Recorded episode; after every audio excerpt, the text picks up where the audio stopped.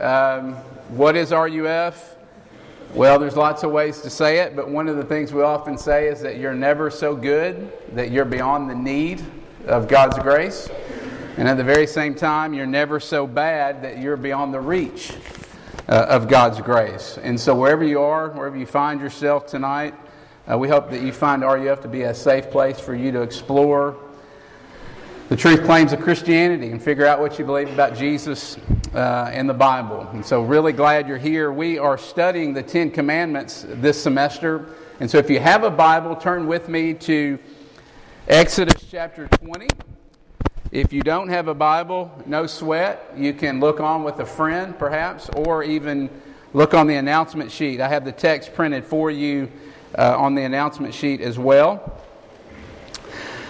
And tonight, before, uh, uh, well, tonight, instead of, we've kind of been doing, kind of laying the groundwork for our study. And tonight we actually jump into the commandments themselves. And so we start, obviously, with commandment number one. And from the get go, and I know this might sound obvious, but it needs to be said that these aren't randomly placed by God, these commandments. Uh, they are in a particular order. And so, number one, uh, the first commandment is very, very important. Uh, and it is placed because it is critical, really, to understanding uh, the rest of the commandments that we're going to study uh, this semester, because it lays the foundation for the other nine. And so, with that in mind, let me read uh, these short passages that are on your handout. Again, a lot of times on Wednesday nights, I might we're going to look at maybe something in the New Testament, and if so, I'll try to have that printed for you uh, as well. So that's the Romans passage there that I have listed. So let me read. This is God's word, Exodus 20, verse 3. You shall have no other gods before me. Romans chapter 1, verse 25. They exchanged the truth of God for a lie and worshiped and served created things rather than the Creator, who is forever praised. Amen. Let me pray and ask God to come and help us tonight.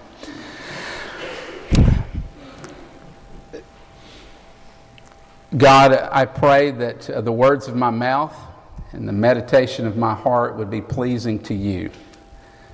Lord, I pray that you would stir us up uh, in a very good way through this commandment. Uh, show us very clearly the other gods, um, the idols in our hearts that we are bowing down to and adoring. Um, show us clearly those things, that they will never give us life. Show us the delusional nature of our idolatry. And at the very same time, show us the goodness of Jesus uh, that uh, Jesus is a good master who does not grind us into the ground uh, like all the other gods that we uh, tend to serve. Uh, show us that goodness tonight that we find in the gospel. We ask these things in Jesus' name. Amen. like many of you, I wear contact lenses. I've worn them for a long, long time. And if you wear contact lenses, you know that you eventually get to a point uh, when you run out of your year supply or whatever, and, and in order to get another prescription, you got to go back to the eye doctor. They got to look at your eyes to see if your prescription's changed, and then you get another year supply. And if you're like me, you wear them super long and can get maybe two years. Don't tell anybody. Um, and so but recently I went to the eye doctor and, you know, they did the full workup, the glaucoma test and shined the bright lights and looked deep into your eyes and all these sorts of things. And then they, of course, put the charts uh, on the wall and give you an eye test to see if your prescription's changed. And the doctor comes back and says that basically my uh, right eye had changed just slightly and that my left eye was working harder and that if I didn't kind of make that small adjustment in my prescription that it would eventually you know, my left eye would start getting worse because it was overcompensating. Uh, and, and she basically says it's a minimal change. You probably won't be able to notice that much of a difference, but she said you, everything will be just a little sharper and will come into greater focus for you. And I was doubting that, thinking, surely it's not that big a deal. and uh, just that slight change in my prescription. But uh, she put the lenses on and she says, See if you can tell the difference. And I could. Uh, things were just a little bit clearer and had a little bit more clarity and greater focus. Uh, I tell you that story because that's exactly what this first commandment on idolatry, uh, that's how it's intended to function in our life. It's meant to show us and give us greater focus and greater clarity on number one, who God is and what He's like. But also, it's meant to give us a little greater focus. It's, this first commandment's like a lens, so to speak, that we look into and we see ourselves more clearly as well. If you remember last week, C.S. Lewis, as he describes the commandments and their purpose, he says that the moral law, which we learned last week, the moral law is the same thing as the Ten Commandments, is given to us for the proper working of the human machine. Isn't that amazing? I love that quote. Basically, Lewis is saying, uh, and we see all throughout the Bible, that the Ten Commandments, God gives them to us as a gift because they show us how life works best. They show us how we were designed to live. They show us what it means to be fully human. Tonight, as we look at this first commandment, we're going to see three things. It's going to show us the foundation of idolatry. Secondly, we're going to see the dynamics of idolatry. And then thirdly, we'll see the solution, or what does it look like to begin to dismantle the idols in our hearts. And so let's look at number one, the foundation of idolatry. I wish I would have printed this for you, but I didn't. But if you remember last week, we spent a whole week on the prologue. And the prologue is huge for understanding the Ten Commandments and making sense of them. If you remember the prologue, the, and if you have your Bible, look at verses 1 and 2. I am the Lord your God who brought you out of Egypt, out of the land or out of the house of slavery. And in those verses, we see God says, I am the Lord your God. And listen, and when I do this, I'm not trying to be fancy. I actually think it actually helps us understand and bring to life this passage. What I mean by that, this idea, when he uses the word God in those verses in the Hebrew, that word is Elohim. And that means mighty one. And so when God is using Elohim here, what is he reminding us of? Well, very clearly, he's saying, I am the mighty one. I am your creator. And as your creator, I own you. I own you, and I have the right to do with you whatever I please. And some of you are like, whoa, that's very strong and sounds oppressive. Hold the phone, okay? Before you go there, and I know it's hard to swallow, that, that's the way that sounds. But listen, Christianity, and this is why one of the reasons why Christianity is so beautiful, it is different in terms of how it talks about sovereignty.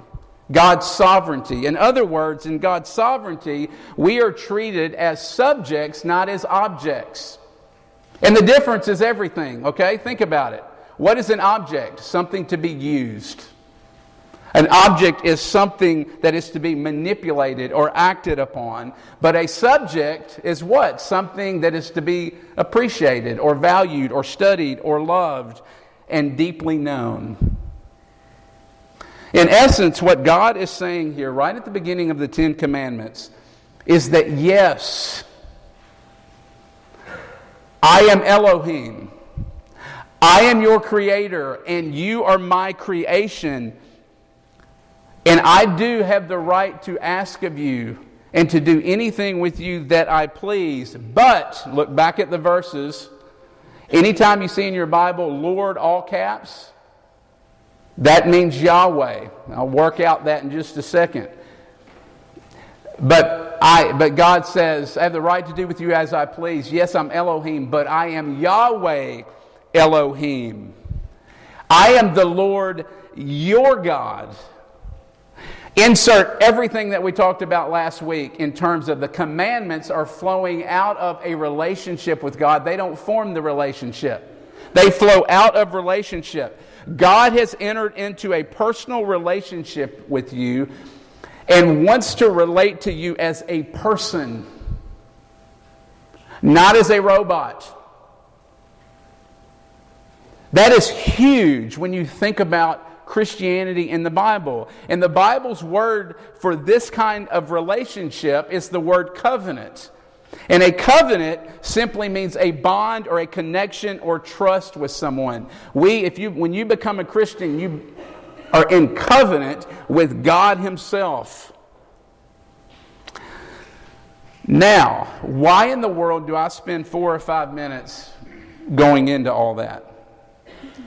Well, very simply put, as someone who is an image bearer of God, and all human beings are created in God's image, and God being our creator and we being his creation, it tells us something about us. And that is, you and I were built covenantally as a human being. You were built to be dependent upon something. Translation, you were built to worship. From the moment you were born, every single one of us have been looking for something that we can plug ourselves into to make ourselves feel alive, to give us meaning, to give us hope, to give us significance, to give us truth, acceptance, and love. Everyone in this place tonight and on this campus, and every person that you will ever make eye contact with, is a worshiper. It's never a matter of whether someone, one person worships and another person doesn't.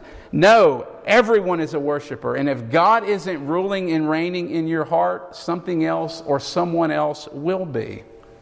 It's just a fact of your humanity, it is how you were made. Application. Think about that and then think about your own heart and, and, and your own struggles that you deal with. If you don't frame this first commandment in those terms of everything we just talked about on how you were made to plug into something and to worship something, then what ends up happening is you end up treating your sin very superficially. Surface, surface level. Tim Keller is famous for saying the root of every sin is idolatry. What does he mean by that? Well, there's something deeper going on in the midst of your sin, whatever it is that you struggle with, than simply breaking the rules. There's something always deeper than, oh, I lied, oh, I lusted, oh, I gossiped. Think about it this way you never simply just tell a lie. The lie that you are telling, the reason why you lied is it's not just simply telling a lie. You lie because you want to save face. Or you lie to get someone's approval. Or you lie to get in with a certain group. You never simply just cheat. Why do you cheat? Well, it's deeper than that. You cheat because you're afraid to fail. Because if you don't get the right grade in that class, then you don't get into the school that you need to get into in order for you to be successful. You see where I'm going? You never simply just gossip. Why do we talk negatively about someone else? Well, because we're insecure. And we need to put someone else down so that we can make ourselves feel better at someone else's expense. There's always something deeper going on. And this first commandment says that more deeply than anything else, every person in this room is living for something, and you are covenantally binding yourself to someone or to something else. And we are built in such a way that, in order, the Bible says, for our life to work properly, God has to be the center of our life. Because that's how life works best. And we're going to work this out. But here's the, a question Is God the center of your life? Is God on the throne in your life, or is it someone or something else? Second, the dynamics of idolatry. And the second thing here is we want to get at uh, how our idols work. How does idolatry work? And what are some blind spots that maybe we have that keep us from seeing our own idols in our hearts? Okay? Uh, and, and, the first thing, and if you're a note taker, this, there's two subpoints, and the first one is this. First, our idols deceive us. And that's the Romans 1 passage. Verse 25 we exchanged the truth of God for a lie. We actually believe the lies of the idols. And everything, uh, all idolatry, flows out of a common lie. What is that common lie? God doesn't love me. God doesn't care about me.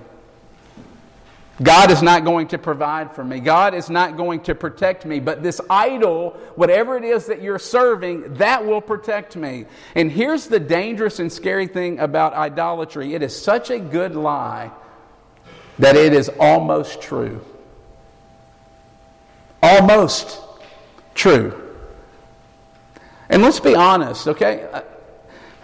Idols, at times, particularly at the beginning, they make you feel good.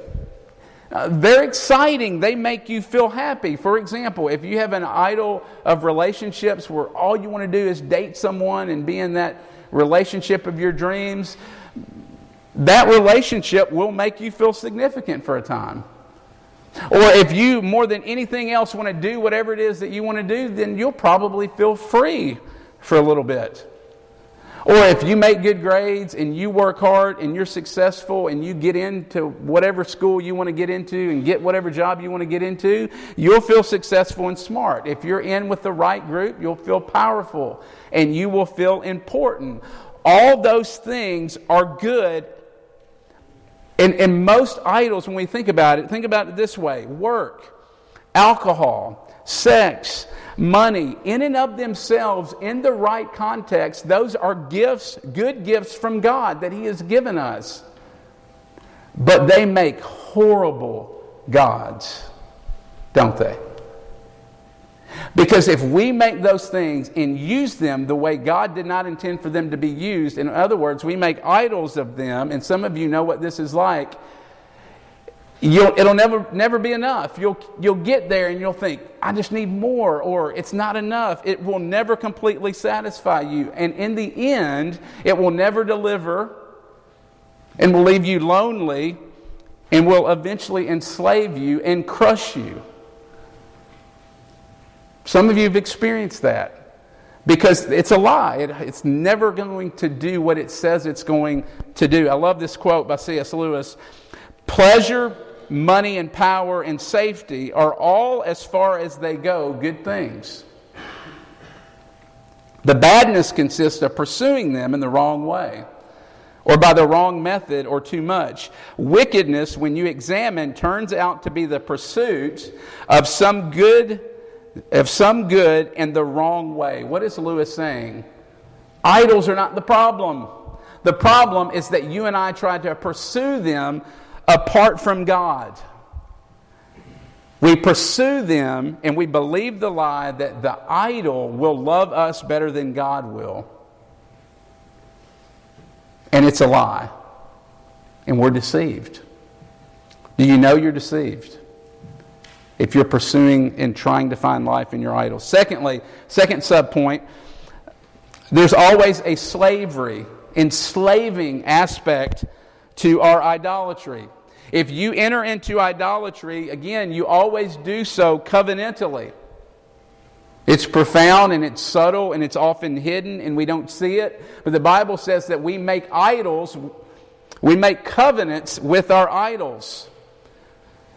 You see what that's meaning? It means that eventually those idols have some power over you and begin to enslave you. And in Romans 1, I didn't list it, but it says God gave them over to their desires. What does that mean? Well, it means that a normal good desire eventually overtakes you and becomes like cocaine and heroin to you. Something that you cannot live without. Let's use an example. Here's an illustration. Think about work. And I use something because, like, normally we think of the real nasty, uh, awful things. No, no, let's think of something good, like something like work.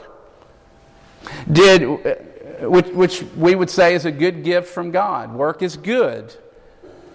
And here's what I want you to think about Did the workaholic dad, did he start out his working career by saying, I'm going to be a workaholic? and I'm going to run my family into the ground. I'm going to run my wife into the ground and my children. I'm going to ruin my health. No. It started out as a very good thing, right? Because he says, I want to work money. I want to, be, I want to work to uh, earn money for my family to provide. Uh, I want to uh, have, be successful in my career. I want to be a good employee. Uh, for the company that I work for. I want to have retirement. I want to pay for my kids' college. All good things, but over time, what happens? Well, over time, he starts to look for that, to that work to give him meaning, to give him life, to give him importance and power. And before long, here's what ends up happening the company can't survive without me. I got to be at the office. And some of you have experienced this. And then all of a sudden, he starts missing the soccer games. All of a sudden, he can't show up at the ballet recital. And all of a sudden, he's never at dinner when you're having dinner with your family. And he ends up sacrificing his family on the altar of his idol. See how it works? Very subtle, very hidden. But the idol ends up enslaving him and running him into the ground. And I want you to be honest. Could this finally be the explanation for your time at Ole Miss if you're a returning student? Or could it finally be the explanation if you're a freshman of your first few weeks at college? Friends, there is something much bigger at work in you. There is an idol that this campus is bowing down to and adoring and serving, and it is the God of being in. Many of you go to bed at night and you're filled with anxiety and fear because you think what I need in order to feel good about myself is to be accepted in order to finally be happy and find meaning at my time at Ole Miss is to be accepted and approved of a certain group of people. Maybe it's a sorority, maybe it's a fraternity or some group of people or, uh, or an organization. And on the outside, because we got this down at Ole Miss, there's this cool aloofness like, I got this, I'm good. No, nothing's going to bother me. But on the inside, you actually lay awake at night and your thought is, if I don't listen to the right obscure bands, if I don't dress the right way, if I don't get into the right sorority in a few weeks or the right fraternity, I am done at this place. I will be forgotten. I will be a nobody. I will be left out. And here's the kicker, and this is what you've got to see. This is what you got to see when it relates to idolatry. Is we think, remember they deceive us. We think once I get in, if I can just get into that certain group, and uh, all will be right with me, and I will not feel this way anymore. I will be good. Not true. Why is that not true? Well, because in a few weeks, Trust me, you will wake up and that master will call for service again. And you know what will go through your head? I'm in now, but now within the group, there's another group that I need to get into. And you see, that is a never ending struggle. Friends, that's not freedom, that's slavery. You are enslaved to other people's acceptance and approval and opinions of you. That is what's controlling you more than anything else. Here's the principle this second point. When you worship anything that is not God, so if God's not the center of your life, and something else is, it will lead you to slavery and it will eventually crush you. Number three, the solution. So, what do we do? How do we, uh, how, how do we move forward and begin to dismantle the idols in our hearts? And this will be a little bit of a summary, too, to kind of bring this all together. This is another couple subpoints. We've got to deal with the sin beneath the sin. Okay? You've got to see and go deeper and stop treating your sin and your idols superficially. Most of us wonder why we struggle and we fail to change and grow as a Christian. And we explain it away, but it is because most of the time we are treating our sin very superficially. Let me uh, explain it with this quick example. For example, you might say that you have an idol of money or materialism. But could it be that the truth is having lots of money actually feeds something more fundamental in you? Maybe it's an idol of comfort or an idol of power. And I say this is huge in framing the discussion on how you change and transform as a person. We spend lots of our times, and maybe you are here right now. God, take away this sin, take away the temptation, the greed, the lust, the worry, whatever it might be. God, please take it away from me. I don't want it. And then it seems like crickets. You get nothing. You don't change, and you wonder what is going on. Could it be that the reason why you're not changing is because you're not going deep enough? Because you're still dealing with the surface instead of getting to the sin beneath the sin, the real thing that you're after in your life. That's what you got to get to. If you're in a seat, you should have gotten a handout that gives you questions for actually applying this. How do you figure out your heart idols? Look at those questions, and if you didn't get a copy, we came up short on some copies, I can get you a copy of that. My number's on the sheet. Text me, I can get it to you. Those questions will help you figure out your idols. They're searching questions, but it will help you get to the root. Secondly, we've got to see the delusional nature of our idols. In other words, We've got to see that they're a lie. Naturally, you and I, we shrink back from things that are going to hurt us. If we touch a stove, we pull our hand back. If we see a busy street, we're not going to cross it and just run out there because it's dangerous. The thing that's, that makes idolatry so scary is it masks the danger. It creates this delusional field that, thinks, uh, that, that makes us think that we're getting blessed. And so you've got to reject our idols. In order to do that, we've got to see that they're actually cursing us. For example, you've got to own the fact that you caused the breakup in the relationship. Why? Because you were so insecure that you actually smothered and completely suffocated the other person in the relationship and caused it to end. You got to see that. Or maybe you've got to see that your pride and your cool aloofness is actually the very thing that's alienating you from having deep and personal uh, and long lasting friendships on this campus. You see, your idol will destroy what you are initially after as you are seeking them, and they will always demand a sacrifice.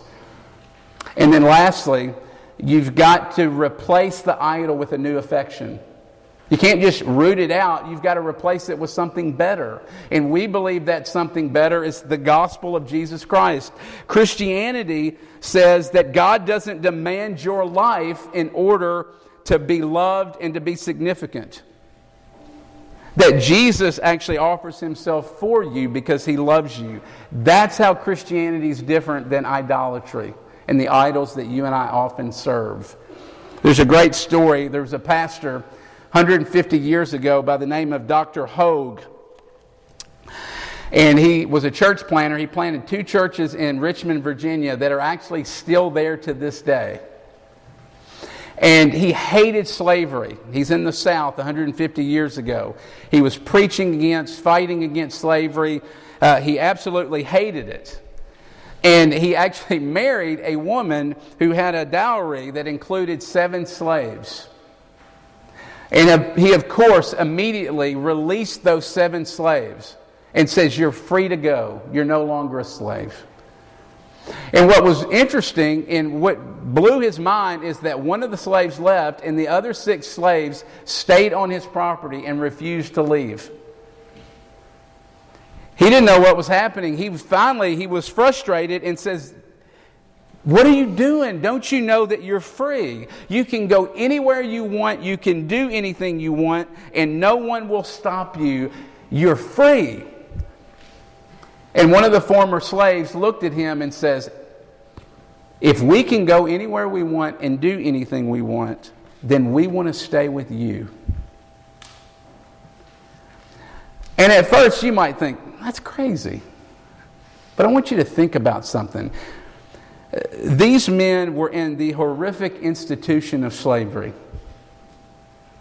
They were treated poorly. They were treated as property. They were abused and used and traded. And for the first time in their life, they met a man who didn't use them, but who actually honored them and respected them and treated them with love and dignity and respect. And so when they found their new freedom, all they wanted to do was be near to this man. And I tell you that story because that's what the Ten Commandments, and this first commandment particularly, is holding out for us tonight.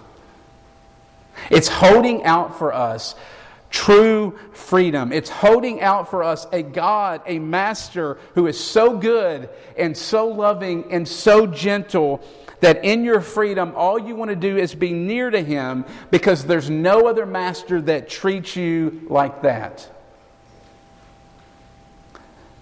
Have you ever wondered why Jesus was treated like a slave?